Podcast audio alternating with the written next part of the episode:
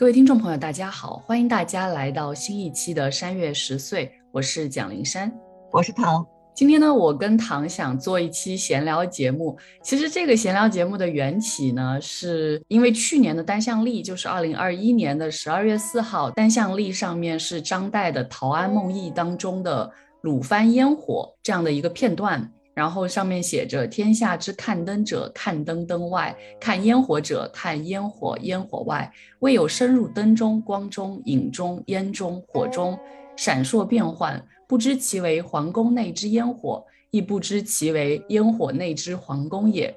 然后我当时觉得哇，这写得好美啊，然后它让我想到了就是我们中学时代学的卞之琳的断章当中，你在桥上看风景，看风景的人在桥上看你，明月装饰了你的窗子，你装饰了别人的梦，这样的一个诗句，我觉得就是很相似的一个情景。然后呢，因为《陶庵梦忆》之前我们推荐《我是特优生》的时候，其实《我是特优生》里面姜广涛姜 Sir 他跟方景龙也表演过《陶庵梦忆》当中的湖心亭看雪这一篇，然后当时是姜 Sir 朗诵，方景龙吹奏尺八，所以我当时也觉得哇，这个意境就是很美。我好像就觉得这个时候又觉得自己的词汇很匮乏，除了说很美之外我也说不出更多的。但是就是我当时就因为有这两个联想之后，我就跟唐说，我说哎，不如我们来聊聊《陶庵梦忆》吧，就是聊聊这种古典的美。然后《陶庵梦忆》这本书也确实是一本特别典型的就是那种散文式的写作，然后里面讲的就是这种明代的社会生活，然后还有各种各样的山水风景呀、工艺书画呀等等，就是非常的日常，但是又非常的有诗意。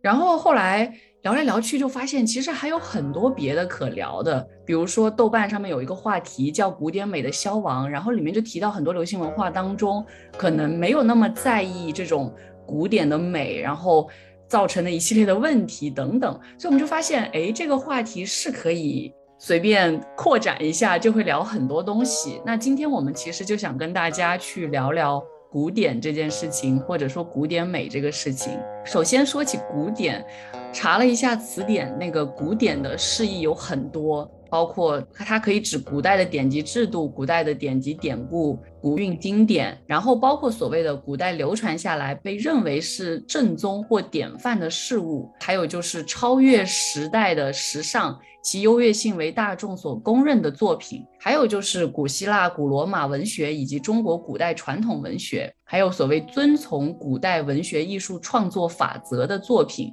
说了这么多的意思，大家可以联想到的可能就有很多很多，比如说第一反应可能就是四大名著，还有就是中国的各种神话演绎，还有武侠故事，然后包括我们经常说的琴棋书画。我记得小时候我爸老是说哎呀，这个女孩子还是要会琴棋书画当中的一些，然后当时我幼儿园的时候就去学了围棋，也去学了书法，还去学了国画。琴倒是真的还没有，当时没有触碰，本来想学古筝的，但是也没学。然后还有就是与此相连的各种各样的古典的音乐、古典的舞蹈，还有像是中国古代传统的这种建筑，还有各种各样的以前流传下来的手艺，还有就是我们的日常生活，我们身边的这种风景都可以归纳到古典里面来。所以就发现哎，真的好广泛。如果我们来回想一下的话，好像其实我们也算是聊过这方面的东西。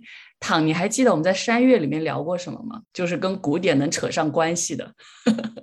对，其实虽然我们做的这些书里面，古代文学的书做的比较少，但还是有一些的，比如说我们做过《浮生六记》，然后还聊过《世说新语》，也聊过《牡丹亭》，还有《老残游记》。那另外还有一些就是我们在一些主题式的讨论里面有涉及到一些古典的元素，比如说我们之前聊那些什么春夏秋冬啊、风花雪月呀、然后包括下雨啊、江湖啊，这些都会有一题是你能想到的与这个主题相关的诗词。这一点其实也就说明，虽然我们没有刻意在现在在阅读在寻求这一点，但是这些东西它是已经深深的影响到了我们。当我们在想到这些主题的时候，就会不自觉地联想到与这些主题相关的古典的内容。那除此之外呢，其实还有一些是现代的文学作品，但是我们在读的过程中间也会发现是很有古典的美的，比如说毕飞宇的《青衣》里面关于戏曲的描写，然后汪曾祺五味那种生活情趣的段落，都会让我有一种很古朴然后执着的那种感觉。还有像是沈从文的《湘行散记》啊，然后王迪《豪歌》里面描写的那种市井生活，摆龙门阵啊什么的，甚至像是《阿来云中记》里面谈到的关于鬼神啊、神话呀，那种敬畏人与自然的一些联系，其实都是很有古趣的。刚刚躺说的里面，我觉得有一点需要再补充一下的，就是其实躺从一开始就告诉过我们，他是一个《红楼梦》的脑残粉。我从来没有这样讲过反正就是他真的很熟《红楼梦》，感觉《红楼梦》里面的所有典故都是信手拈来，所以就是你不要给我扣帽子一会儿我们直接可以上演健忘的现场表演，健忘就什么都想不起来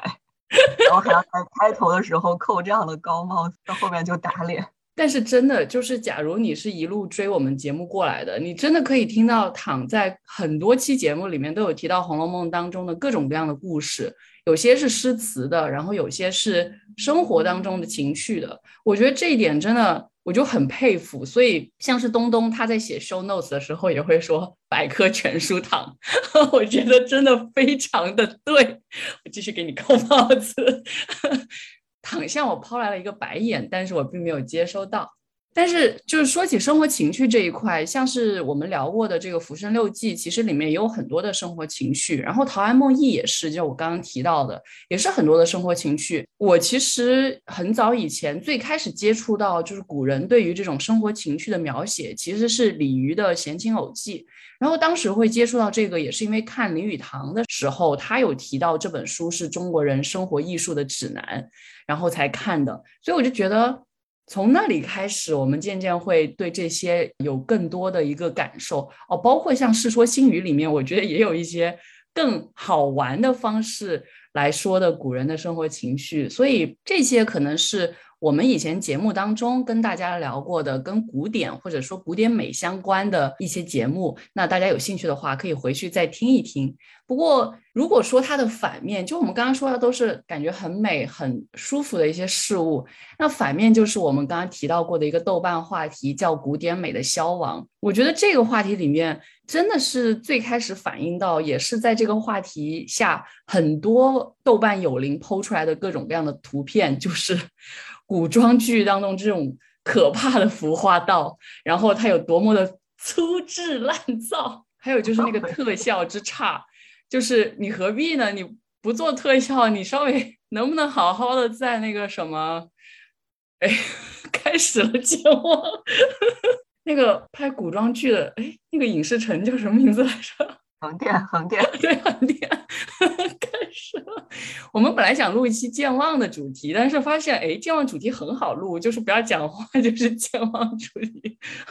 这件事情是这样的，就是昨天晚上我跟林珊在讨论古典美的事情，然后讨论之后就发现我们什么都记不住，然后一会儿就说哎，那个叫什么，哎，那个谁叫什么啊，那个诗的上一句是什么啊，那首歌叫什么然后我说那我们不如聊一期健忘吧，这样我们整一期节目就全都是那是什么哦，对，这样一期节目就下来了。我真心觉得今天录节目又重新开启了健忘的话题我真心觉得就是网络害了我，如果我生活在没有网络的时代，我觉得我应该健忘没有那么严重，会不会啊？也不会，就可能会变成哎那是什么，然后也没有地方可以查，就是没有后面那个哦对那个后半句了。对，好，我们说回来，就是我刚刚想说，其实那些特效你能不能在横店好好的搭一些场景，或者是就是不要搞得那么，但是玄幻好像没有办法，它一定要有那些天上的场景，那只能做特效，我就希望能够把特效做好一点。然后另外就是很多演员没有以前的某些演员的那种质感，然后就是好像整个所谓的那种人的古典美整个都被磨皮给掩盖了，就每个人都特别白特别美，然后连那个五官的轮廓都没了的感觉，就很可怕。这个真的是特别明显的一个状况，我不知道唐对于这个有什么感受。对，就是有一段时间所有的就是古装的女性全都是那个粗粗的韩式的那种平眉，近两年已经稍微好一些了，那段时间真的是特别可怕。还有刚才讲到电视剧里面那种配色，我看在这个话题下有很多人吐槽，就是之前有一段时间，就比如说像是于正那些剧都是用饱和度特别高特别明亮那种阿宝色，然后还有那些剧里面的一些树木什么桃花什么的就特别特别假，就是你一看就是塑料的。后来于正不是拍那个延禧攻略，然后用了那一套比较低饱和度的就是莫兰迪那种色系，然后大家就夸哇好高级，结果他现在就开始一直使用这个颜色，但是在形式上面可能稍微达标一些，内容上却不一定。另外我还看到就是那个话题下面很多人吐槽，就是也同样是妆造类型的。我也想说，我当时看到这个题目，如果说影视的话，我第一反应也是可能李少红当时新版红楼出来的那个时候，因为几乎所有的角色都是戏曲里面那种额妆的造型。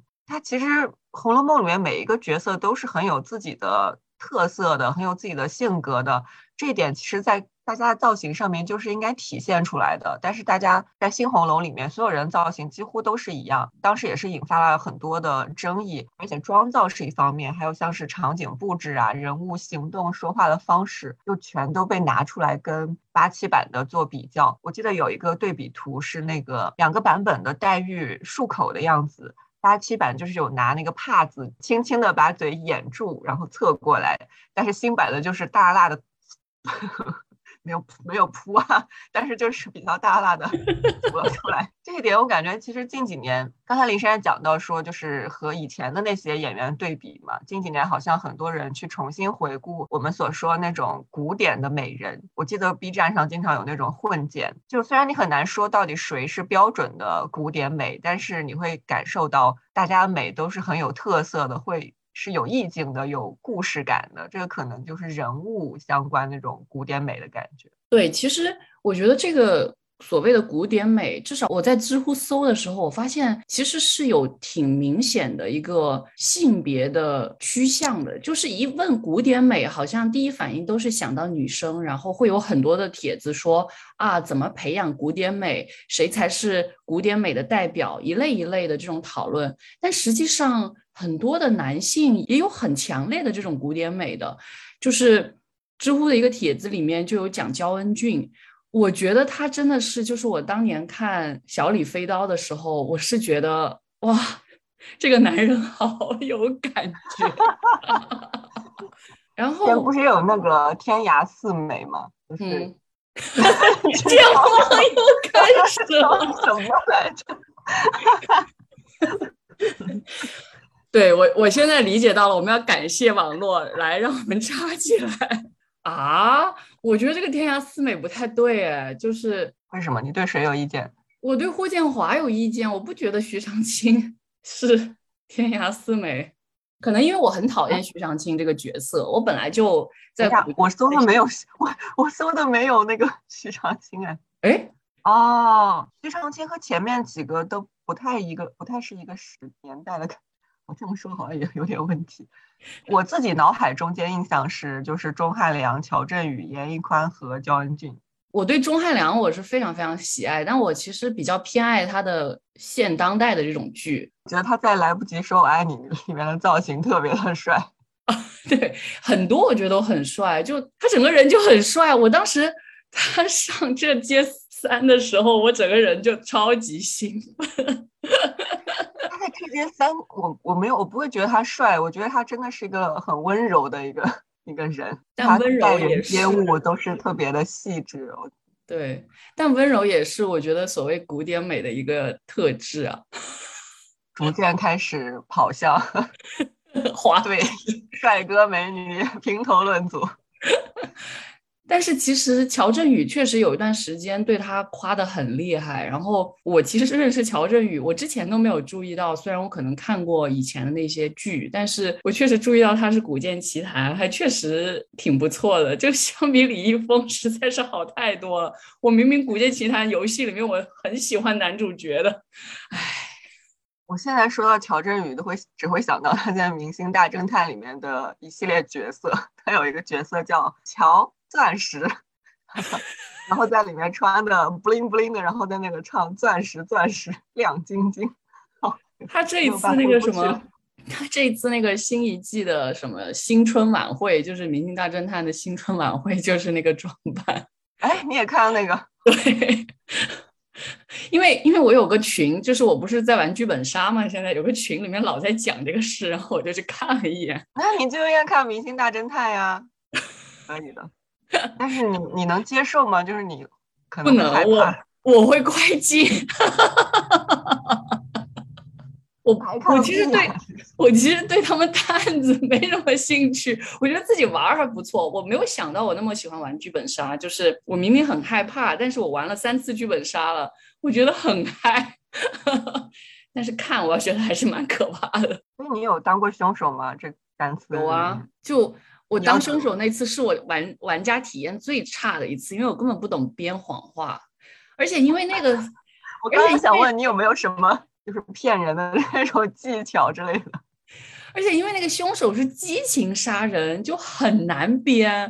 而且那个设计就是很坑。那不是很容易推脱吗？就是我是激情杀人啊，就是我的动机什么都不太充足啊，或者什么的嘛。但是因为就是那个不在场证明太好找了，就其他人就很明显的不在场，就当时在那个地方的只有我这个凶手，就反正就我觉得很难了。哦，那是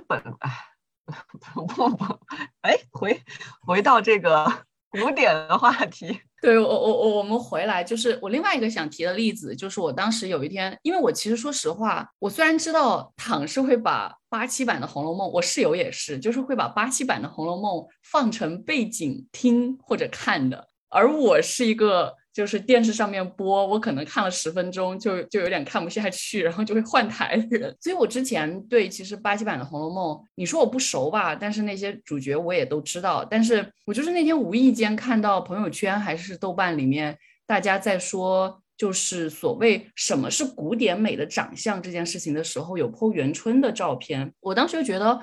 是啊。就这个陈梅这个演员，就她不是我们现在这种很狭隘的对于女性的审美，一定要是特别尖的下巴那种审美，就她完全是一个很圆润的脸，然后就跟我现在的脸很像，我当时就觉得特别受鼓舞。就什么是古典美的长相，我觉得也应该是很多义的，就这一点上面我觉得特别好，挺有道理的。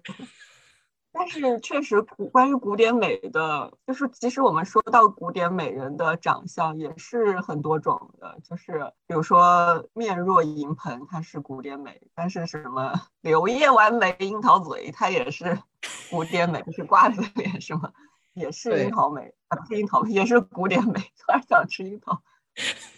就至少我觉得在古典美的给我的感觉是多种多样的，而我们之前有一段时间是对美的这种标准是相对单一的，就是所谓那种网红脸或者是白瘦幼这种审美是相对单一。但是在古典，因为我们古典经历过很多很多的时期，所以不同时期它也是有不同的这种审美的不同美的代表的。我刚刚本来想找一段就是洛神赋夸赞美女的那一段，但是我觉得太长了，还是算了。你可以念一点。哦，没有，这个大部分都是在说她的装扮的，说她什么云髻鹅这种造型的。我觉得其实就是像刚刚躺说的，我们应该鼓励多元审美这个事情，我们也专门做过节目聊过。我觉得也是我们自己需要在看这种古偶的情况之下可以去反思的，就是古偶越来越不吸引我。2个字，我又想到2021年不是那个古偶丑男爆发那一年，我看了好多年终盘点，就是盘点整全年最丑的古偶丑男，就联想到我们刚才讲的天涯四美，真的是看不下去。我觉得丑美跟丑当然是相对的，然后去喷这些丑男可能也有点过分，但是说实话就是这个气质相不相符，你去看看原著嘛，就很容易知道。像比如说最新版的那个《笑傲江湖》的令狐冲，那是什么令狐冲，就完全不对啊，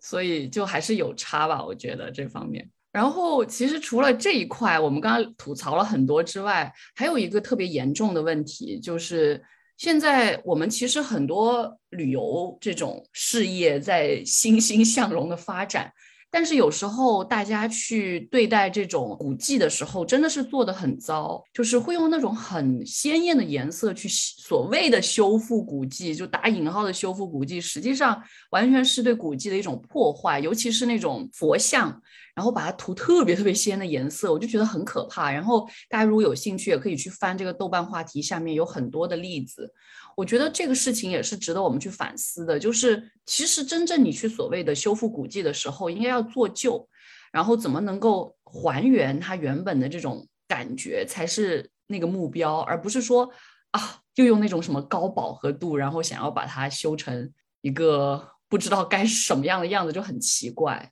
就是那个我在故宫修文物里面的那一套嘛，就是尤其是那个海报做的很有古趣，它就是比如说一个修一个瓷器，然后你把它放大，就看到那个小缺口那里有一个小工匠在那里修这个小瓷器，就是特别有趣，有一系列的一个海报。嗯，对。然后另外一个事情就是我觉得可能相对还好，但是也是我们可能从小到大就是希望能够有所变化，但似乎好像还是没什么变化，就是现在的校服跟民国时期的校服的比较也是在这个豆瓣话题底下有的。然后民国时期算不算古典，其实本来就是一个值得打问号的，但是因为这个比较实在太切身了，我就想到我小学时候那个绿色的校服，我实在是受不了。绿色只有绿色吗？还是有其他颜色？绿白，我觉得和我高中校服比起来我都可以接受，因为我高中校服是紫色加黑色。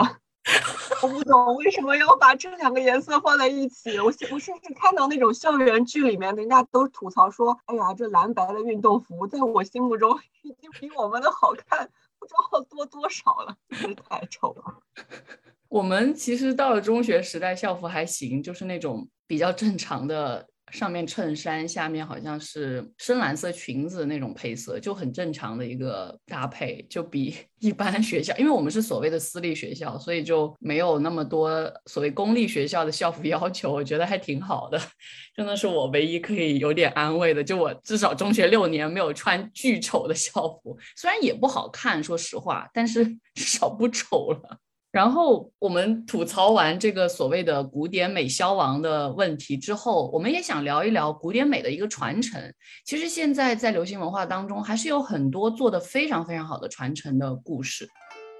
第一个我觉得最近很火热的一个话题，也是我们之前在新年节目里面聊过的，就是《只此青绿》这个节目，或者说这个舞蹈剧，它其实在央视春晚的时候又播了，就我们当时看的是 B 站的这个跨年晚会，然后在央视春晚它又播了一次。然后我其实个人更喜欢央视春晚的整一个荧幕，我觉得稍微亮一些感觉更舒服。但是当然 B 站春晚的好处是它把千里江山图的那个画跟人更好的融合在一起，但整个舞台偏暗，我觉得作为一个不在现场的观众，我是旁边的这些背景都很亮的状况之下，我看着其实反而有点不舒服。不过不管怎么样，《只此青绿》这个舞剧就非常非常的出圈。然后我后来就去查了一下，原来这个舞剧其实最开始是在国家宝藏的这个综艺节目演过，那当然更之前是在很多剧院里面演过，那真正上电视是从国家宝藏开始的。如果一说到国家宝藏，那真的是有很多非常好的这种古典的节目表演。那说回这一个质子青绿的话，其实我在看国家宝藏的那个片段里面有，就是舞蹈风暴那个综艺节目里面一个舞蹈演员叫张翰，他有表演作画的片段。就是之前在央视春晚跟 B 站的晚会我们看的都是好像画上的人在跳舞的这种感觉，但是这个地方就有一个作画片段，我觉得也挺有趣的。这里我还是想真正提一下，就是林武的名字上次健忘又忘记了，然后他的名字叫孟庆阳，就是真的是非常厉害的一个舞蹈演员。确实看质子青绿是一种享受，虽然我之前说好像很厉害有没有那么厉害，可能是因为他的故事上面几乎是没有的，所以有点不能打动我。反而是我觉得国家宝藏那个片段，因为有一个作画的过程，那个情绪上面我觉得更能调动。但当然我看到的全都是片段，可能那些进过剧院的朋友会更有这方面的发言权。我也很希望如果大家有看过的话，去剧院看过的话，可以跟我们分享你的感受。然后央视春晚上面另外一个特别有名的这样的一个，或者说出圈了的，也不说出圈吧，就是大家都在夸的一个节目，就是《忆江南》。然后它算是一个音乐加诗的这样的一种感觉的表演，然后里面有好几个歌手就一起唱了苏轼的《行香子》这首词。然后我当时听到大家唱那个但远山长云山乱小山青的时候，整个人就觉得这也太对了。因为其实中学时代我肯定是读过这首词的，但是当年对于这样的一首所谓的君臣一梦今古空明，然后但远山长云山乱小山青的这种氛围，其实理解肯定是很不到位的。但是我不知道现在为什么就是对这种氛围有更加强烈的一种同感，所以就当时看这个节目的时候也觉得啊，确实很不错。那除此之外，就是湖南卫视做了很多很多的古典舞，在各种各样的晚会上面都有在做，然后也是 B 站上面很多人都在讨论跟分享。我其实稍微看了一下，因为我没有很关注，但是为了准备这个节目我稍微看了一下，比如说2021年的河南春晚的这个唐宫夜宴，或者是他们的端午的晚会叫端午奇妙游，里面有一个祈祷的祈这个舞，我觉得都是挺有趣的。然后还有他们演奏那个《兰陵王入阵曲》，就确实在看的过程当中确实有一种赏心悦目的感觉。我不知道躺对于这一块有什么样的想法。我刚才又陷入健忘的漩涡，我刚才一直想找一个之前的那个就是古典类的综艺，你刚才讲那段时候我一直低着头在找。我想大概列举一下，就是我找到了我刚才想到那个，但是我记得有好多相似的，就是去年我记得我印象中间有很多以这个古典文化呀这些为主题的综艺，好像好评度都很高。我刚才想的是那个5000年，就是跳舞的舞，经典咏流传也不错的。我之前教中文的时候我就会用经典咏流传里面他们唱那个唐诗宋词那种，我觉得也挺好听的。还有中国诗词大会啊，我就边找边念好了。还有这个叫典籍里的中国，这个我没有看过，对，但是那评分也蛮高，我看剧照好像也还不错。还有那个我不知道你有没有，应该是中央3台还是4台，总是在傍晚播的，就是那个鉴宝。我以前好喜欢看那个，这也太久远了吧！这个我看过，我家都还蛮喜欢看这个的。对，我特别喜欢看，就他会讲一段历史故事，然后跟你分析这个宝物它的珍惜之处，我都看得好爽。真的，而且类似的这种还有那个后来就是王刚主持的那个，就是会他如果鉴别出来是假的，他会用锤子直接把它给砸了，我感觉特别刺激。有请，是鉴宝锤还是护宝锤？反正把它请出来，然后就砸那个东西。之前那个什么上新了故宫，就是从文物角度讲的，还有就是国家宝藏，就是已经好几季了嘛。所以其实确实很多，如果大家还有印象，我们去年跨年的时候聊的那个 B 站的晚会里面的裘继戎的惊鸿，我到现在也觉得就是真的很厉害。我后面看了他其他的一些节目，我还是觉得比不过惊鸿的这个整个立意跟他的叙事。然后我也是教中文课的时候，有时候会放给学生看。虽然就是这个东西可能对于外国学生来说，它是有点难以理解的，但是我觉得通过他的舞蹈，通过他的这种唱腔，其实还是能给学生一些至少经验的这种共鸣。然后另外就是像是自得琴社，我平常很喜欢用自得琴社他们的曲子来做背景音，然后学习。然后里面有一个我觉得比较我很喜欢的，就是自得琴社跟郑云龙合作过一个《须尽欢》，然后里面就是郑云龙饰演李白，然后去念这个《将进酒》，然后有一个这样的曲子的合作。所以我觉得就是真的蛮丰富的吧，可以这么说。除了我们刚刚提的这些综艺跟晚会之外，我觉得另一个我们已经讲过很多次，但是我不得不再一次提的就是这就是街舞。大家如果看了这就是街舞3跟4的话，张艺兴真的在里面一直在推广所谓的国风街舞。这里就要再一次拿出我最爱的黄潇再跟大家打一次广告你这一年已经看了多少次黄潇的就回看了？其实还好哎，因为后面我们有一个另外想聊的话题，我看的那个重复频率更高更多这里让我们再次回顾一下黄潇的这些舞蹈，因为我确实也是很常放给我中文课的学生看，就比如说第三季里面的单亲还有双，作为推广宣传来说，其实单亲更加简单，就是它是一个书法的或者说一个国画的这样的一个过程，就比较好讲。然后双我觉得也很好理解吧，善恶两分什么的，但是相比单亲来说，我其实更喜欢用单亲这一个舞蹈。然后另外一个让我会打问号的就是，我其实不太清楚阿里郎随想算不算古典美，就它其实是一个民族文化，其实好像有点不一样，但是你怎么能说民族就不是古典的呢？它其实也有一个历史传承好像没有人这样说呀，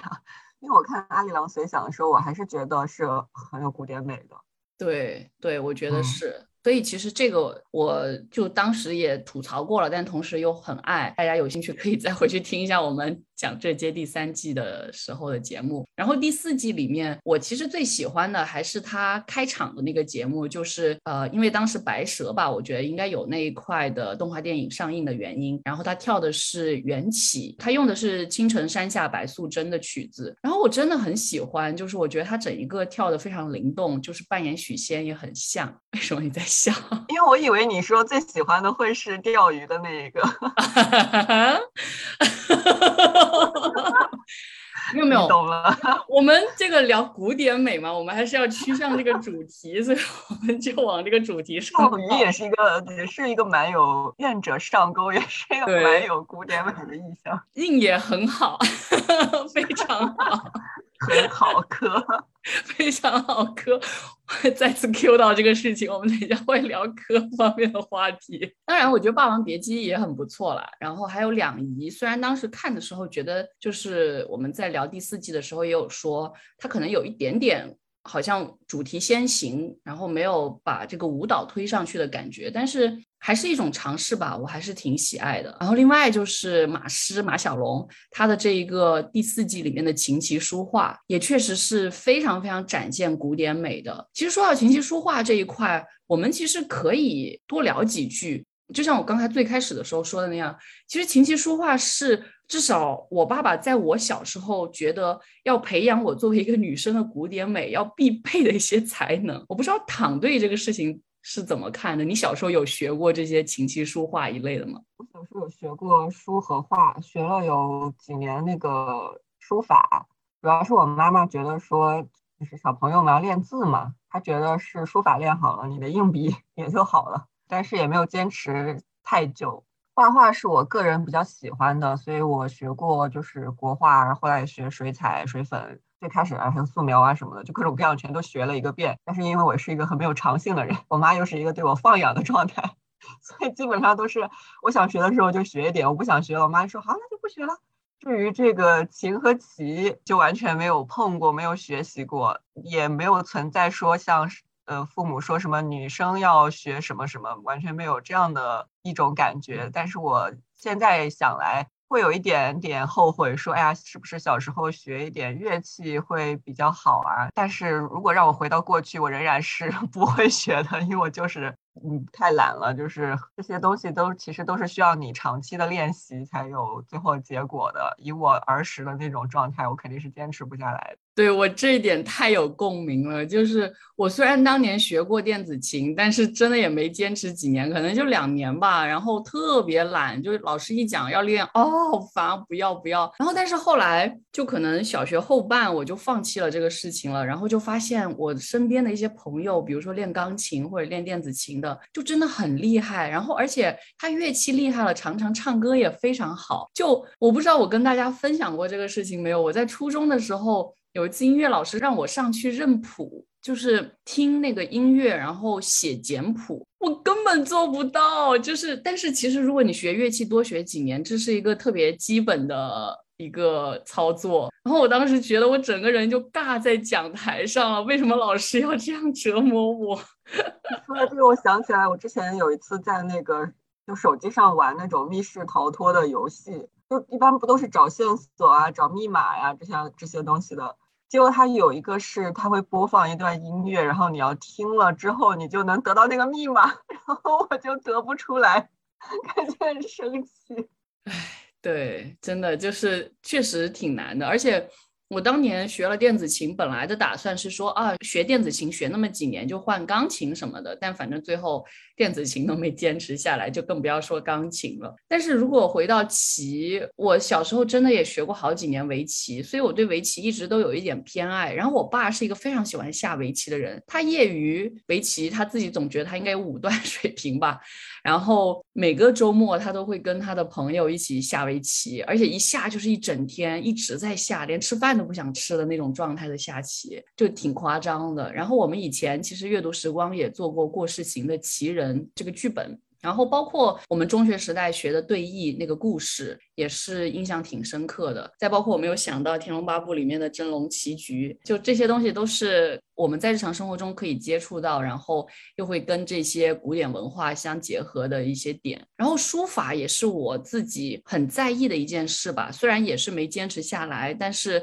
我会其实作为一个修身养性，或者是说让自己能够重新平静下来的一个方式，我其实业余也常常练书法。然后我到这几年特别偏爱写启功体，大概是可能10年前吧，也没有这几年，就会偶尔拿出来练一练，跟着他一起写一写。但是我自己的字其实很没有启功体的感觉，只是我很偏爱那一个。但当然古代的很多的书法家他们写的字也确实很有感觉，而且我自己很偏爱行楷，我觉得就是不会到我认不出，但是呢又很有一个那种风采的感觉，就是洋洋洒洒的感觉。我觉得一个很神奇的事情就是很多时候我想到修身养性这件事情，我脑海中第一个浮现的也是写书法。我就一直觉得这件事情就很奇妙，因为我之前也买过那个赵孟俯，就是买过那个胆巴碑，想要平时没事的时候来练一练，虽然也从来没有实行过。另外像是我妈妈去老年大学，她也选了书法课，就好像说是还有其他的更多那些什么老干部之类的退休之后的首选就是开始练字，然后再写诗，同时用书法写自己做的诗，然后贴在什么文化宫的墙上之类的，就感觉这是修身养性的尽头，就是坐站在那里写书法，真的是一件很神的事情。对，我觉得确实能达到那个效果。我有时候就是练字帖会有点忘我的感觉，我觉得蛮神奇的那种感觉，大家要自己去操作去实践你才能体会到。我妈也是一个很喜欢练书法的人，然后当时她有考虑上老年大学，也是说如果不学书法就学国画这样子，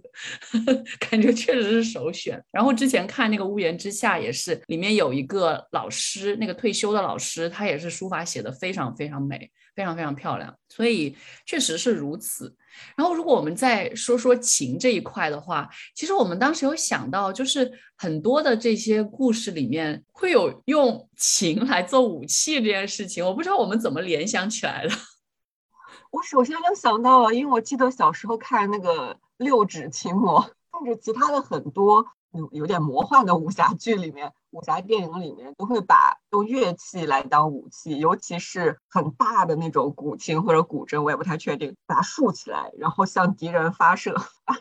动感光波一样的东西，就是用音符来打击对方。我小时候看了都觉得哇，好厉害啊，好帅啊，就像是会弹空气吉他一样，我小时候也会拿一些空气的东西假装自己在用那个古琴在攻击对方。昨天我们想到这个的时候，其实还有想到其他一些比如说拿箫啊，拿笛子啊，然后包括林山茶那个拿八乌当武器的，还有像是那个四大天王里面拿琵琶当武器的，我觉得都很帅气。这个是我学习乐器的一个动因之一，虽然最后也没有学，实际上学了之后也并不会有这些效果。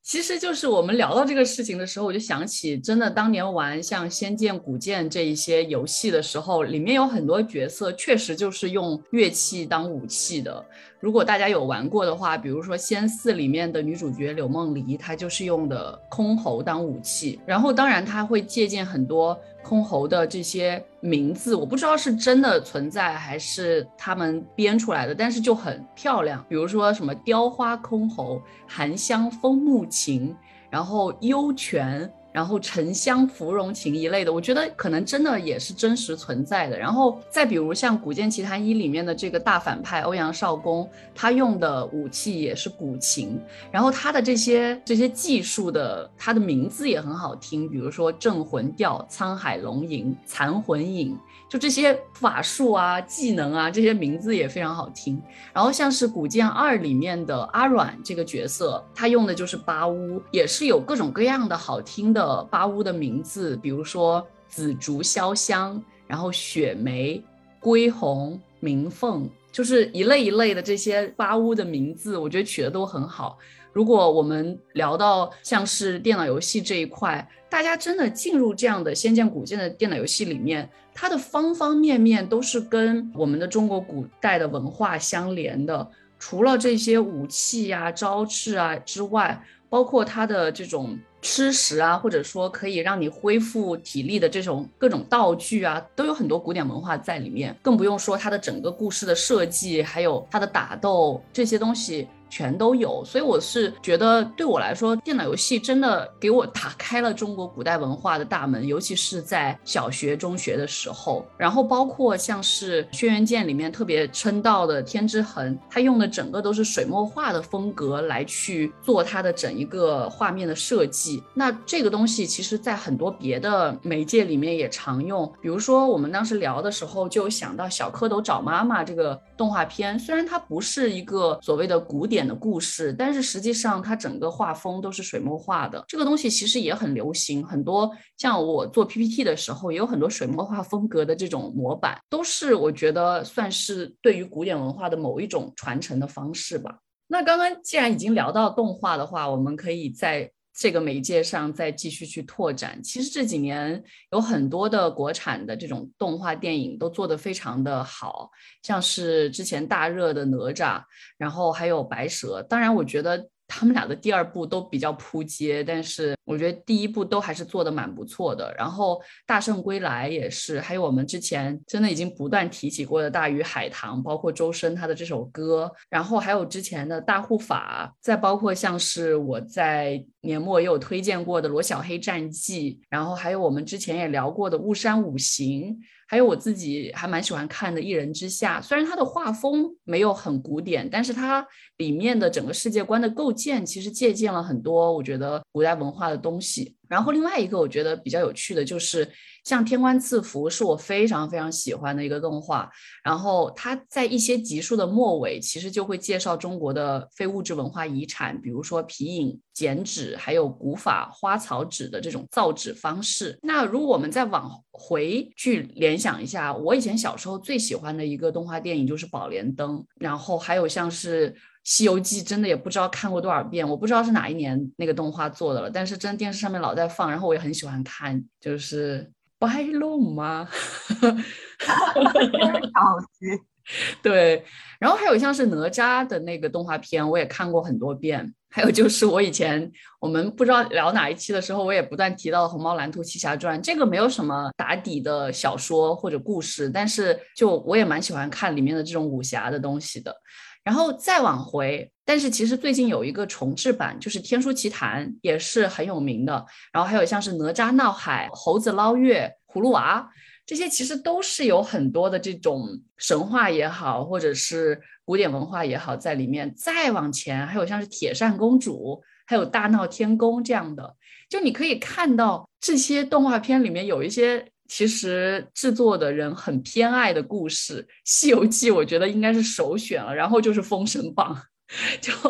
真的很多很多的故事都出自于这两个神话故事或者这种演绎里面。刚才本来讲乐器的时候本来想横插一个吐槽，结果没有插进去，竟然又讲到封神榜就可以讲到说它里面有一个那个玉石琵琶经，它是一个乐器成经，当然主要是玉石成经，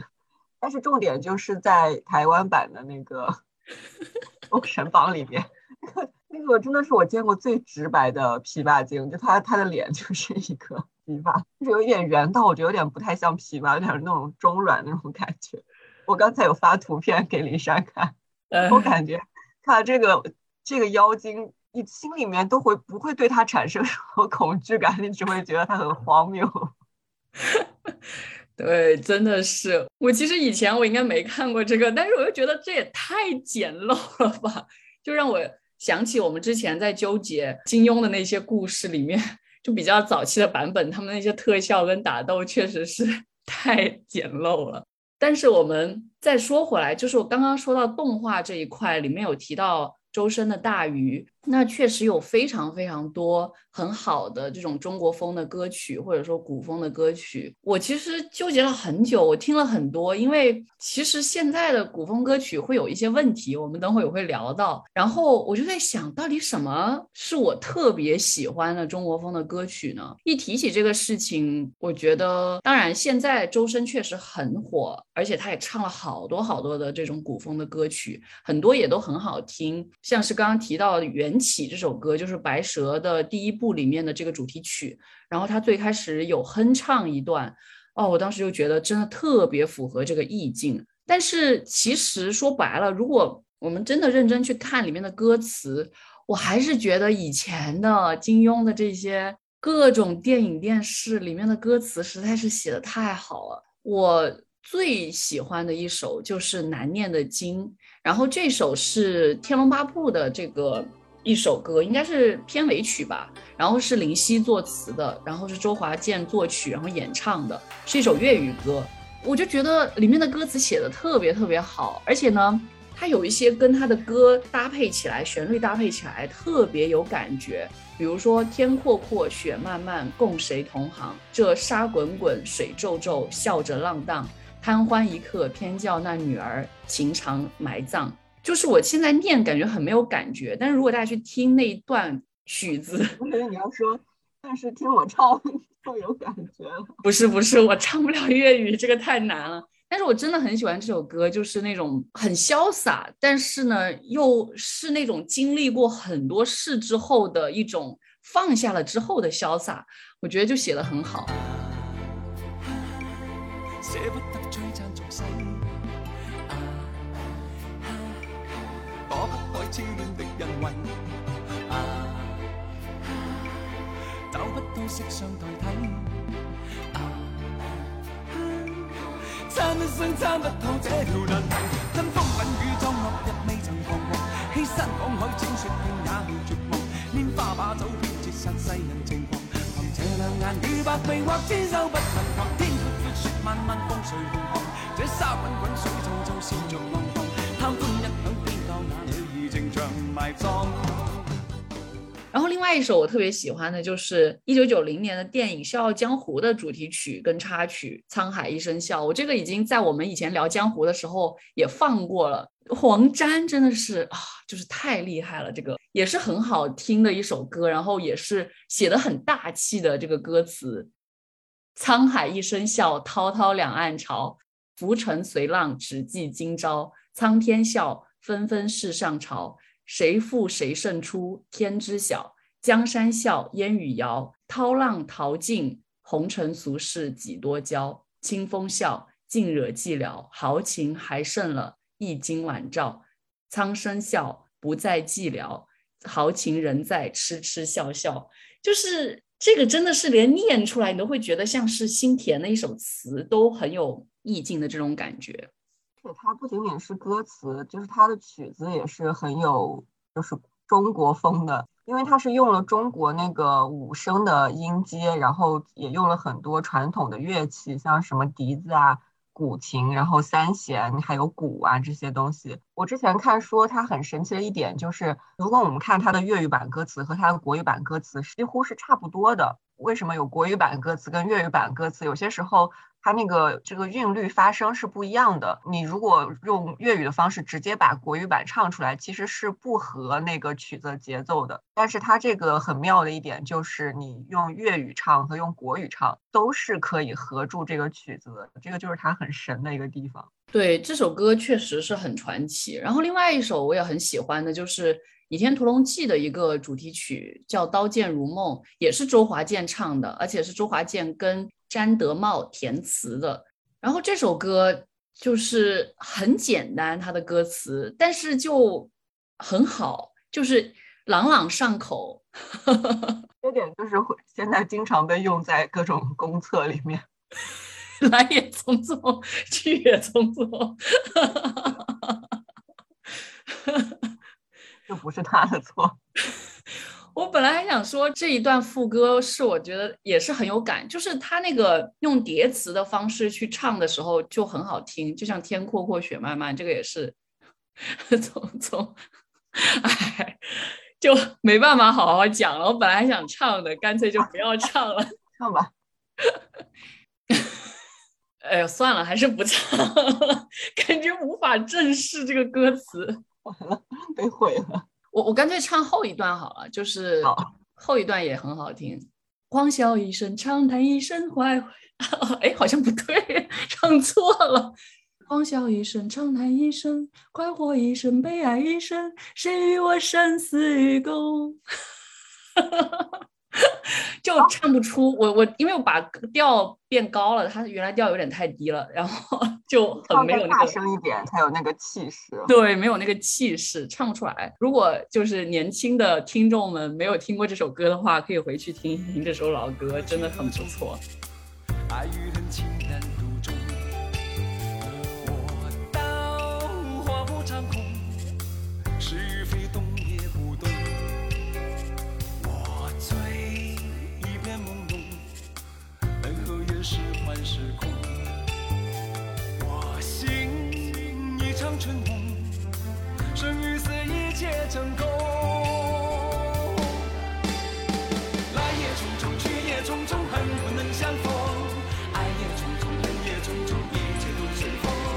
狂笑一声，长叹一声，快活一声，悲哀一声，谁与我生死与共。另外一首我有特别想提到的是我特别喜欢的张惠妹的一首歌叫《开门见山》，然后是林夕写的词。这首歌我觉得不能算是一个我们想象当中的很古典的风格，但是我觉得它有把这些所谓的古典里的浪漫解构得很好，而且是非常平白的歌词。就是它开头就是那是个月亮就是个月亮，并不是地上霜。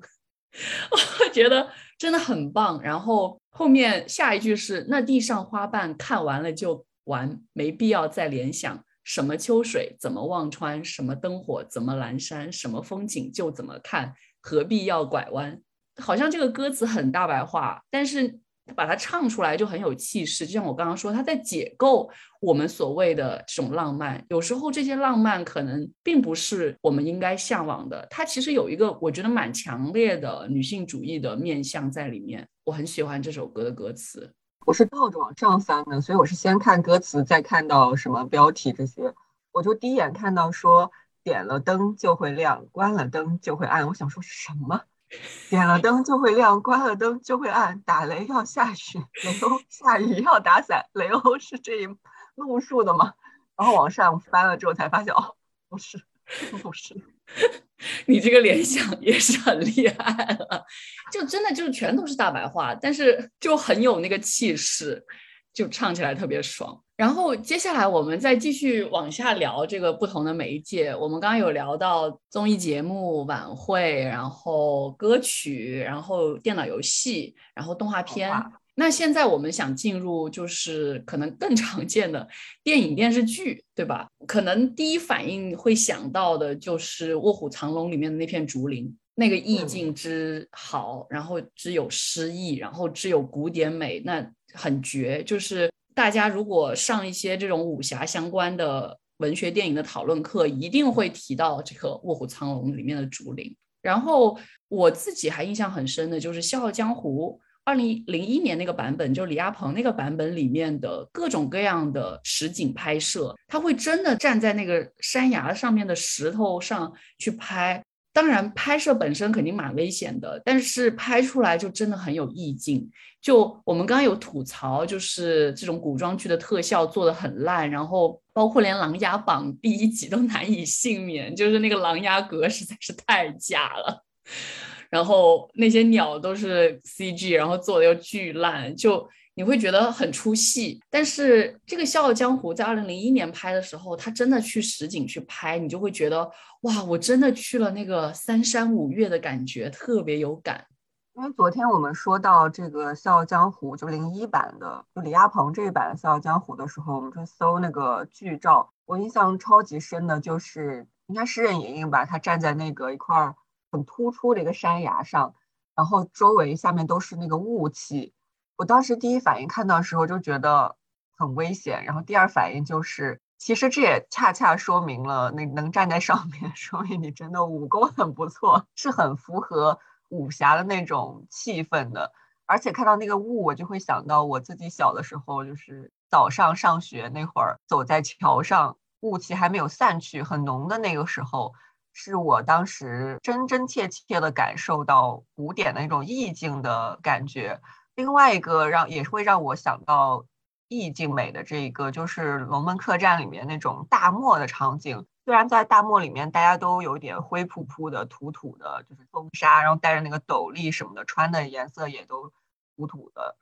但是因为有了这个大漠的一个意象，你整体就是一个很有意境的。因为前面我们提到各种各样的古典美，有一些是形式上的，还有一些就是意境上的。像是前面提到的歌词，它可能虽然歌词是很大白话，但是它的意境上是很有古典美的。而一些我们提到一些什么服饰啊或者装扮啊这些，它是可能在形式上面是很有古典美的。那我自己在这个刚才提到这些影视里面，就是真真切切的感受到在意境上面带给我那种古典的美的一个享受。对，我们刚刚说的又是一些比较久远的电影电视，但是如果说回近的，我觉得近几年的《长安十二时辰》跟《清平乐》就做得非常非常好，就是你去看那个电视剧本身，你是一点都不会出戏的，因为它就是感觉在那个里面。然后我觉得《清平乐》是一个被低估的电视剧，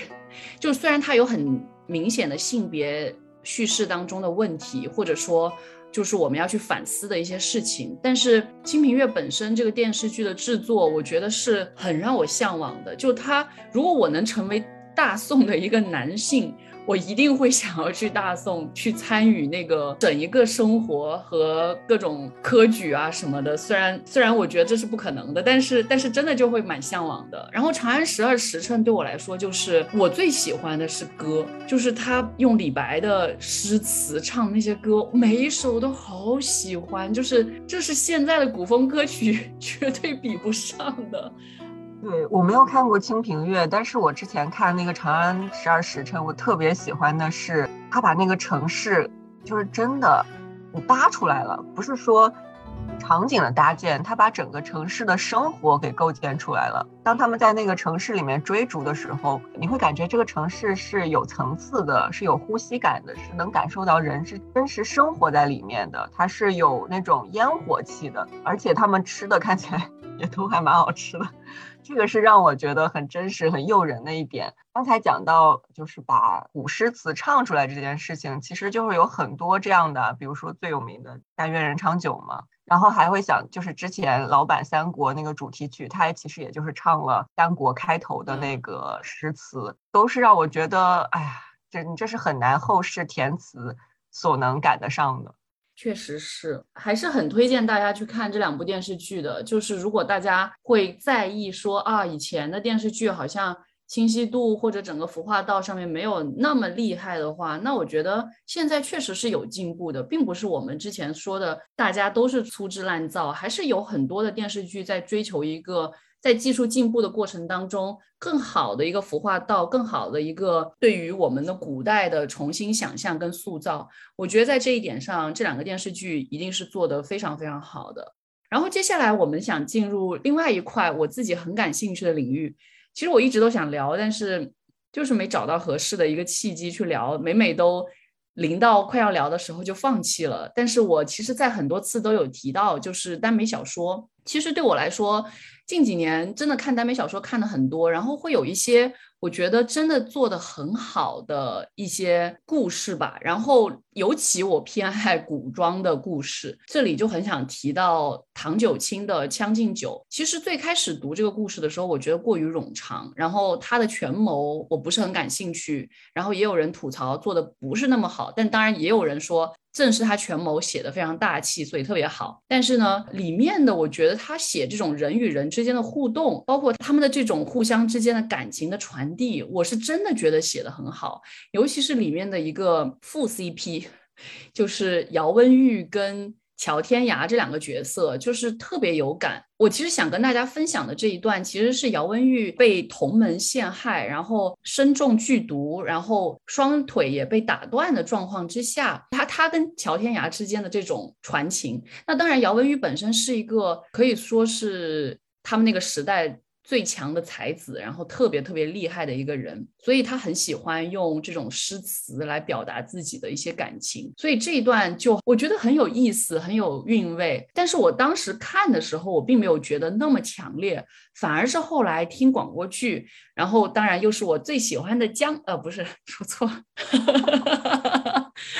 然后但是后来看广播剧看这一段我就会觉得更有感觉，它进行了一点改编，然后配姚温玉的是黄真纪，大家如果对二次元感兴趣的话这个配音演员也是很有名的，然后配乔天涯的是赵晨诚，然后他们两个人配的这个就是很好的一个搭配。里面用到了李白的两首诗，一个是夜宿山寺，一个是将进酒，因为书名本身就叫将进酒，所以有一点回扣书名的意思。然后这一段就是在讲姚温玉的一个好像觉得郁郁不得志愤懑的感觉，但是乔天涯把他奉为天上人这样的一个感觉。我其实想先跟大家分享一下原文，因为原文当中其实是没有夜宿山寺的后半句，就是不敢高声语恐惊天上人这一段的，但是广播剧的改编里面把这一段加进去，就更强烈的表达了乔天涯对于姚温玉的这个爱意，但是又是一种很隐晦的方式，是一种就是这种怎么说文人之间或者有修养的人士之间他们表达爱意的一种方式吧。我觉得这一段的前面其实是姚温玉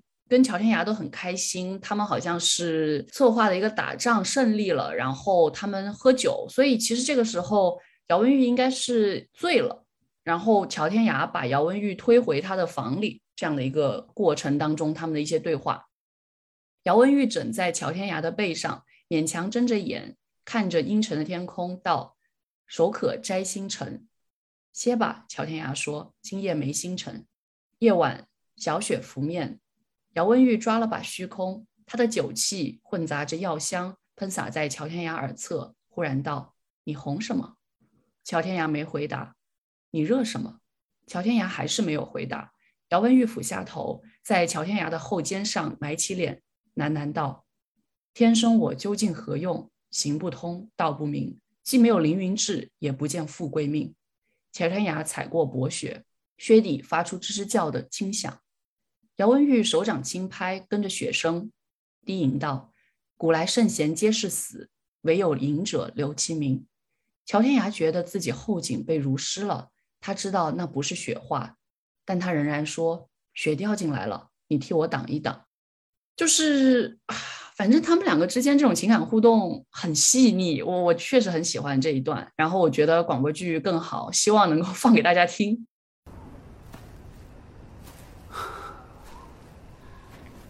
小松鱼，看星星，手可摘星辰。歇歇吧，今夜没星辰，你这是醉得厉害了。嗯，你说什么？你大声一点。不敢高声语，恐惊天上人。恐惊什么？天上人。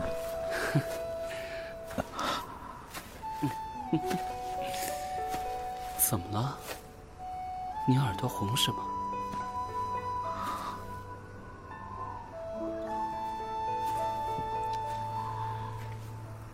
乔宋月，你怎么不说话？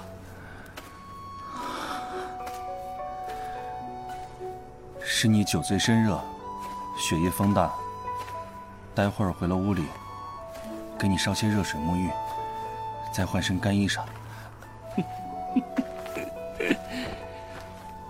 瞧我，如今什么都需要你来做，天生我究竟有何用啊？行不通，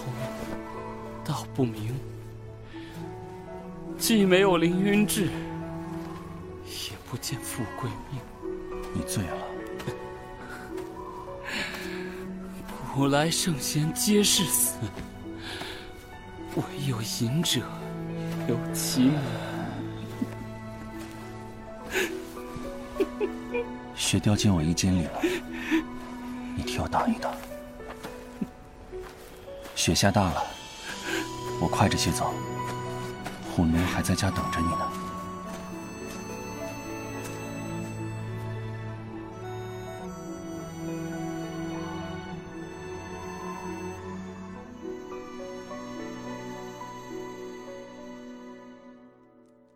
然后其实他讲到这一段的时候，我就想到我们之前阅读时光做过的一本我很喜欢的书，是一套书，3部，就是张大春的《大唐李白》，然后是3部曲《少年游》《凤凰台》跟《将进酒》。我昨天兴致勃勃的去翻了一下我当时写的这整篇文章，我觉得自己写的还是很不错的。如果大家还记得我们当时阅读时光那种形式，就是我们会把原文掺杂在自己的阅读感想里面，然后写篇文章，然后我们去念。然后没有人记得阅读时光的形式，阅读时光有放到网上吗？有啊有啊，喜马拉雅当年还是传过的，就清华大学广播台，这个应该还是找得到的。如果大家去喜马拉雅清华大学广播台下面去搜的话，应该能找到。但是我还是觉得当年朗读的有点过于做作。可以不做作的来读一段吗？你要不要试试？我其实有点不懂怎么能够不做作的读古诗。嗯，我看一下啊，我念了开头这一段，我觉得我念的之做作。哦，不是一句一句的啊，你先做作的给我念一下，然后感受一下有多做作。举头望明月，低头思故乡，两岸猿声啼不住。这是不是很做作？哎，但是我不知道，我觉得当年好像总觉得朗诵就应该是这样的，因为当时大家很强调说有感情的朗读课文这件事情。对对，好像觉得要有激情才叫有感情。对，尤其是这种，但是长大之后就会觉得有些诗词本身的情绪是相对内敛的，就是你用日常讲话的把它读出来就可以，不用那么浮夸。对，而且我一写这种，就是我看完金庸，我写读后感也是这种风格，就是句子很短，然后念起来会比较铿锵有力一些。嗯，对，所以现在是要读哪一段吗？我不知道啊，随便你选啊。这是哪一年写的？是14年写的了。那我们来看一下8年前林珊的作品。我们自小学习语文，最为熟知的评价即李白是唐代伟大的浪漫主义诗人，与杜甫齐名，并称李杜。小学课本里的举头望明月，低头思故乡，两岸猿声啼不住，轻舟已过万重山，孤帆远影碧空尽，唯见长江天际流。对流直下3000尺，疑是银河落九天，是我们对诗歌最初最深刻的印象。中学读到举杯邀明月，对影成三人，山随平野尽，江入大荒流，天生我材必有用，千金散尽还复来，长风破浪会有时，直挂云帆济沧海。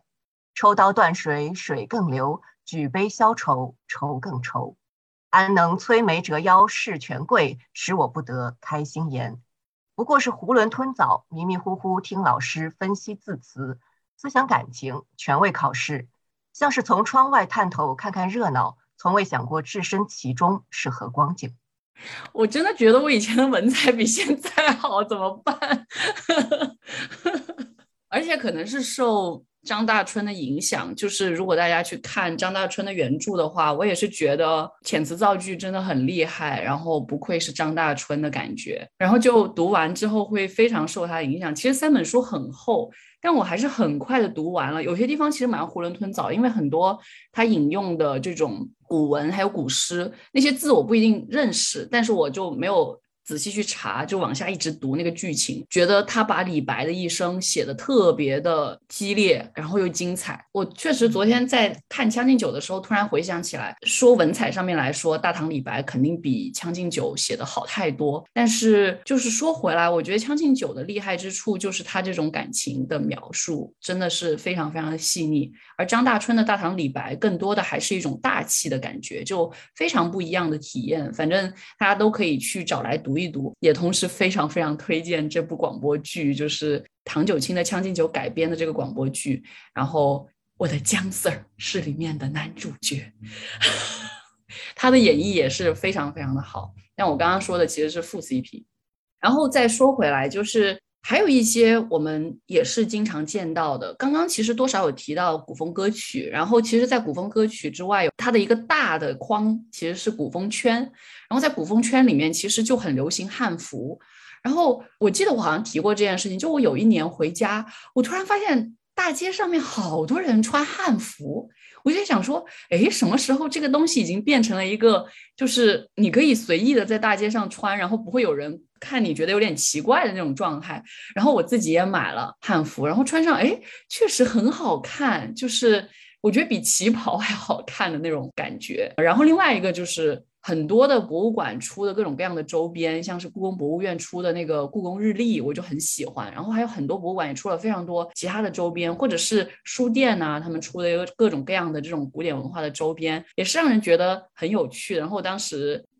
说起来3年没回国了，反正就是当时回国的时候买了好多这些东西。不知道唐有没有什么相似的感受？我对汉服没有相似的感受，就不太了解。哎呀，我不知道我这段能往哪里查。就是关于古风写作这件事情，你记不记得有一年有一个考生用文言文写的作文，然后得了满分，就叫《赤兔之死》。然后他那天我刚查他是01年，就很早了，就是已经远远在我们高考之前。但是自从他那一篇文章出来之后，那有很长一段时间就引发了一阵风潮，就是大家是用那种半文半白的这种手法来写作文。然后因为他是写赤兔之死嘛，后面有很多你能在一些什么作文的范文里面看到写各种各样古代的一个场景描写，尤其那些古代最有名的一些人，就是李白呀，你自己杜撰一个他的一个场景，甚至是从他的一句诗里面你把它拓展成一篇作文。我记得有很长一段时间都是这样的，我自己在练习的时候也写过这类的一个作文。我觉得对我来说那就是一个比较早期的一种古风写作的一个场景，对，大概是这样的一个状态。对，这个事情说起来，我记得我以前也聊过，然后我有请我很喜欢那个同学来我们的节目，很早期了，就是中学时代很喜欢追他写的各种各样的武侠风格的文章，有些是同人文，有些是他原创的，然后就觉得哇，他文笔好好。就是我觉得中学时代很轻视就是同龄人的，但是他真的是我当年很崇拜的人，就是我觉得哎呀，怎么文笔能这么好，然后能写这么多场景。因为我觉得我是很难写出来，我可以模仿然后写一篇读后感什么的，但是你要我完全的创作一个故事，我一直都觉得这个事情很难，所以其实真的是蛮厉害的一件事情对我来讲。突然很好奇你以前写的我以前什么都写，这种同人文也写，以前还写诗写词，有一段时间每天写一个词牌的那个填一个词，但是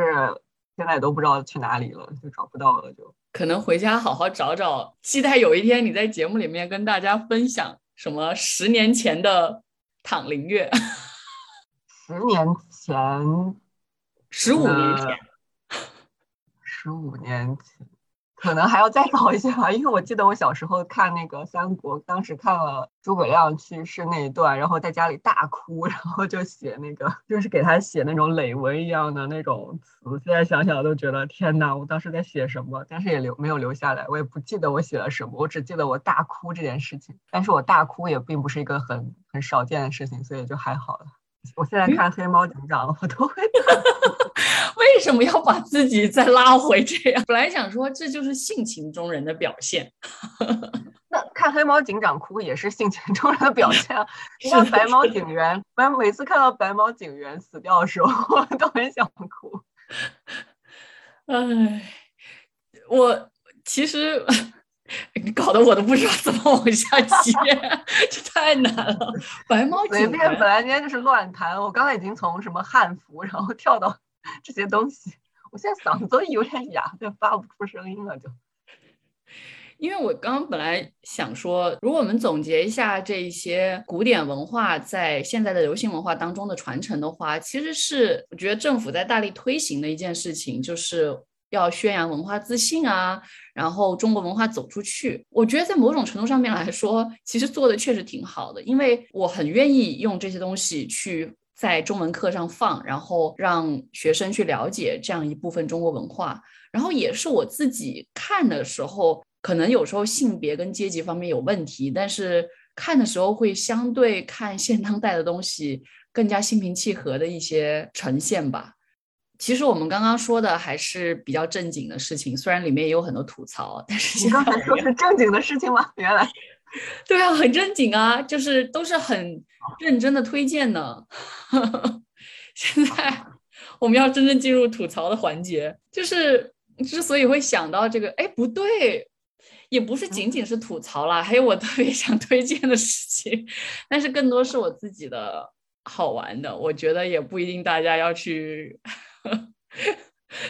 要去 follow， 就是成语或者四字词的这个谐音梗的问题。然后躺当时跟我说了一个笑话，我到现在都觉得真的很好笑，躺要不要先来分享一下？这也是蛮有名的一个那个古风的歌词，叫霸王收起剑，别姬也已走远。就大家知道霸王别姬这个别本来是个动词，人家是虞姬，然后在这个歌词里面就变成别姬，变成了一个名词，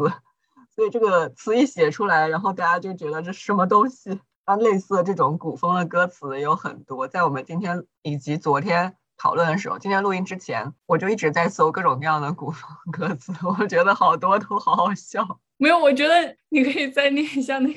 个人在吐槽霸王别姬的时候还吐槽了塞翁失马带我笑。他是哦，对，他但他是比喻，他说这个，哎，我也不知道，这个网友说，他说刚才那句词就类似，就是塞翁很难过，失马被偷了他硬是要把这个词给拆开，把它拓展成一个句子啊，笑死我了。好，你可以继续分享古风。因为我觉得今天我看最好笑的那个就是天下为公我为母，我觉得他想象力这一点上还是蛮厉害的我觉得这个真的好有道理，但是我怎么以前都没想到好有道理怎么就好有道理了没有啊，确实啊，为公为母啊就很好笑，我觉得可以当一个特别好的什么脱口秀的笑话来讲，我觉得比霸王别姬稍微高级一点这里面这两个中间也要分出等级的高低吗那个更离谱，我觉得还是霸王别姬更离谱平时我其实很少听这种就是古风类的歌曲，就是有时候看到那些歌词，你会感觉，哎，怎么会有一些意象、一些关键词就是频繁出现，比如说什么红尘啊、伊人啊、朱砂呀、什么断肠啊。我刚才看还有人吐槽，很多人是用那个伤，但是伤本身是指就是未成年而夭折，或者是为国而死这样一个意思，但是很多就随便用，就是干这个也伤，干那个也伤，然后今天伤明天伤，就是各种各样的伤。还有很多是那种就是我刚才讲这些意象啊，这些符号的一种堆砌。其实前面的时候我们讲到这街四的时候，那个两仪那个我就会觉得那个舞蹈作品稍微弱一些，就是因为我觉得它太突出那个符号本身了，它就是把阴阳两件事情给摆出来，好像就是说哎，这个中国传统文化我就放这儿了，然后也就围绕这两个词在进行舞蹈的编排，并不是根据这个背后的一个意思。而同一期里面就是正好是马师和 Zico 那个琴就传道授业，他那个道具啊或者是整个舞台都非常简单，但是他把这个故事讲得特别完整，他把传道授业这四个字就通过舞蹈就表现出来了。所以在这两个当时这两个中国风舞蹈对比之下，就会比较明显的感受到，一个就是符号本身、意象本身，另外一个是有在往意境方向做一些探索的。而现在很多网上比较流行的一些古风的歌词，很多时候就是词藻一些堆砌，还有一些乱用一些典故，像刚才讲的《霸王别姬》什么的。而前面林珊念的那些就是武侠里面那些歌词，虽然有些可能比较白话，但是在意境上面它仍然是有古典那种韵味的。刚才听这一段的时候，突然想到那个辛弃疾的为赋新词强说愁，但是好像这样去形容他们都过了，就是没有那么高级。我觉得你是说这方面的过了，我以为是不好意思这么说他们，结果我说他们还没有达到这个程度。没有，《霸王别姬》实在是太过了，我这个笑话我根本过不去了。你还有这样的要和大家分享的吗？其实刚刚讲的这些我觉得是真的有点离谱，尤其是像《霸王别姬》这种歌词。但实际上很多成语或者四字词的这种化用吧，可以这么说，其实挺有趣的。比如说昨天躺说他们要去一个面馆吃饭，然后叫万事如意，我觉得哎，其实取的名字还挺好听的，因为外国餐馆很多都喜欢取什么龙啊、王啊、皇宫啊一类的名字，我就觉得很俗，但是这个还算是一个挺好的祝福，然后又很好的一个化用。然后像是看到一个空气净化器的标语，写的是近来安好，然后用的是空气净化器的那个镜子，我觉得哎也不错啊，就是这种成语的谐音梗我觉得用的还挺有趣的。对，就是分不清前后鼻音的那种感觉。没有想要分过。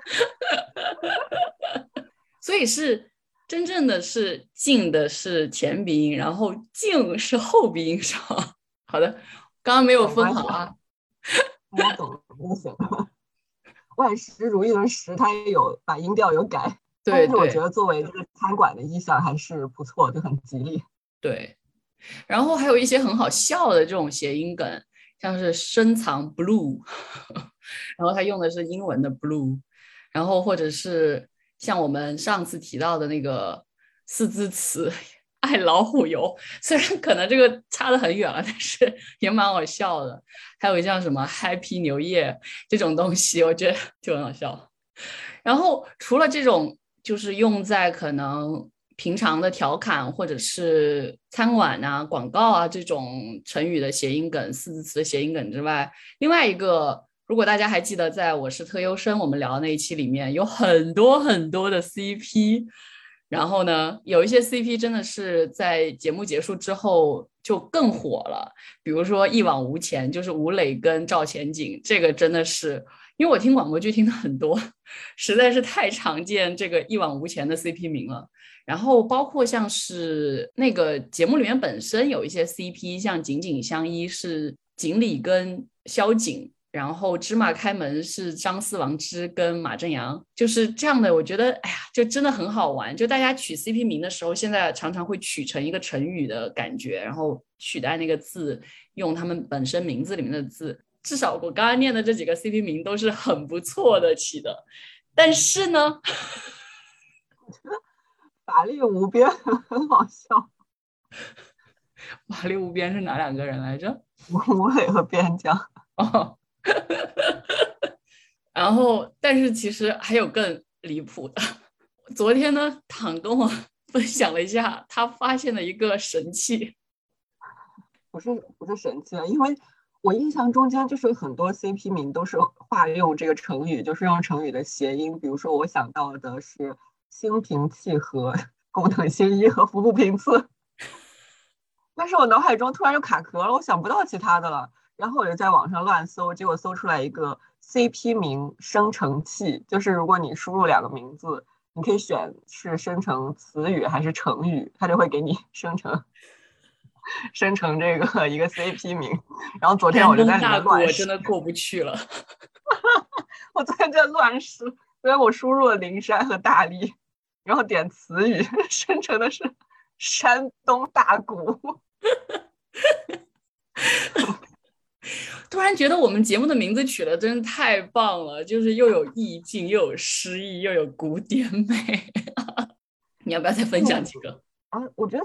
其他都还可以。就是我有时候我说大力和我就是聪明伶俐，就虽然有点奇怪，但是还不错了。然后灵山和我的话，如果成语的话，就和我们一样啊，就是三山五岳，那就是山岳嘛，就是一回事。那灵山和大力这个成语里面还有调虎离山啊，莫名其妙，看了根本就不知道是在干什么的 CP。真的，现在很多 CP 名，如果你不熟悉的那些人的话，你根本就看不出来到底是哪两个人在里面。就这个调虎离山，就是这种有点负面或者说诡计的这种意思的，就让我想到之前在网上面搜的时候，有个饭馆的名字叫犯罪团伙，就是它是饭吃饭的饭，醉是醉酒的醉，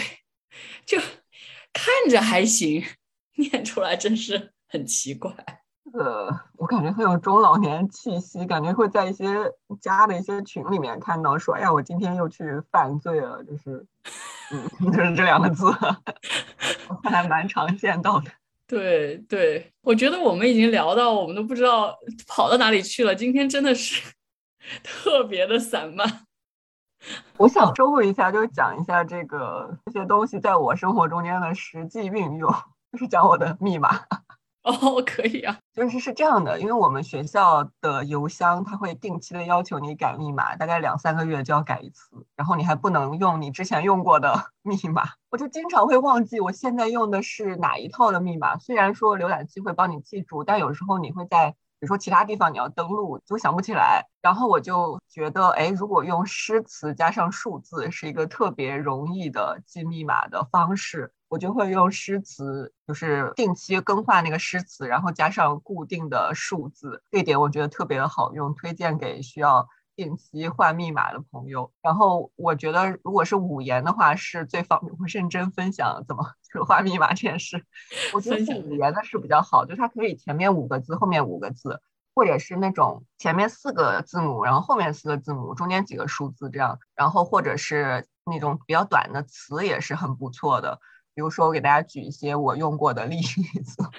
我觉得都是很有季节感的，因为我确实是2-3个月换一次密码。比如说一川烟草的首字母缩写然后加数字，然后是满城风絮的首字母。然后秋天的时候我用的是秋色连波数字，然后波上寒烟翠。然后冬天的时候是孤舟蓑笠翁，独钓寒江雪。然后最近的我就不跟大家说了，这个是我现在在用的密码。反正就是这么一个意思吧。我觉得这个是对于记密码来说也很方便，我就会新建一个记事本的文档，然后把那个标题直接改成这句诗，就是你也不用点开，你看到这个标题你就知道我现在在用的是哪一个密码，然后等你下一次再用的时候改掉就行了。其实类似我又会想到一些生活中的一些场景，我可能平时不会主动说我要去读诗啊、读词啊、读古文啊，或者是看一些什么古典的一些文学啊作品啊什么的，但是有些东西它就是已经存在在我的身上，在我的记忆里面，它会经过某个场景触发出来，就有点像普鲁斯特说的那种回忆的感觉。我记得前段时间我有一次晚上突然醒了，然后就感觉月亮很大，然后照到了我的床上，因为我的那个床头就是在那个窗户旁边，然后我的窗户巨大，我就脑海中就立刻浮现出来的是独向檐下眠，觉来半床月。你就觉得哇，我可能只能说出来感觉月亮好大，但是我想到这句诗的话，就它就把我的整个感觉完全的表现出来了。那其实类似的这种时间状态还有很多，就是会有一些可能语句我们看来也非常简单，并不是很华丽的一些词，但是总会在我们的生活中间被不经意的触发。我觉得可能这就是古典在我们身上留下的一些痕迹吧。就算是没有这些瞬间，我也觉得古典会带给我们一些最基本的素养。那近期很应景的就是贴春联，就你知道上下联不要贴反了就可以了，这真的是很实用的一些生活的窍门，是古典带给我们的。我刚刚很想说啊，我就算在那些时刻，我还得去查一下我到底想到是哪首。就我想说的，我觉得对我来说是跟我更贴近的是那些神话故事里面的角色，就是我会觉得很有共鸣，然后他们会在很多的时刻让我想到可能他在现当代的某一种演绎当中他曾经说的一句词或者怎么样，这些东西是我更加觉得会跟他贴近的。但是当然我以前也跟大家分享过，其实日常会有想念宋词的那个状况，可能很久没有实践这个事了，但是仍然会做一些摘抄，就是有时候偶尔一些契机碰到了，然后就会把它写下来。然后这个摘抄的习惯也真的从小就有，然后也一直延续到今天，我觉得也是挺有趣的一件事情。像那天看了那个忆江南那个春晚，然后碰到了苏轼的这首词，我就又把它写进了我的摘抄本里面。然后包括像是那个陶庵梦忆最开始跟大家念的鲁藩烟火那一篇也是，我就把它写下来了。然后里面还写了好多就是平常遇到的各种各样的句子呀词呀，然后各种各样的东西吧，就挺有趣的。我觉得我刚刚就在翻我的摘抄本，我突然看到就之前因为《披荆斩棘的哥哥》我很喜欢那个给电影人的情书那首歌，然后我就觉得他歌词写得好好，虽然不是真正的所谓古典美，但是我觉得就是很打动我，我觉得很有诗意吧。他说何悲何哀，何必去愁与苦，何必笑骂恨与爱，人间不过是你寄身之处，银河里才是你灵魂的徜徉地。哎，就觉得很不错。还有那天应该也是看到单向力，就是偶尔哦，或者应该是看将进酒的时候，听将进酒的广播剧的时候听到的，就是冯延巳的醉花问，山川风景好，自古金陵道，少年却看老，相逢莫厌醉金杯，别离多欢会少。然后当时哇塞，就是我每每都想 Q 3年没回家这个事情，就是真的是别离多，很久没有见家里人了。虽然可能有技术的进步，可以打电话，可以视频电话，但是跟那种面对面还是差很多的。所以我觉得很多时候你的各种各样的情绪都可以寄情于诗词，或者寄情于一些语句，寄情于一些文学作品，包括电影电视，是一个对我来说蛮美好的事情，然后也是一个慰藉吧。反正今天我们就各种聊，很随意的各种聊，也希望大家跟我们分享你的这些瞬间吧，我觉得挺有趣的。好，那就这样了，那就这样吧。好，下期节目再见了，拜拜，拜拜。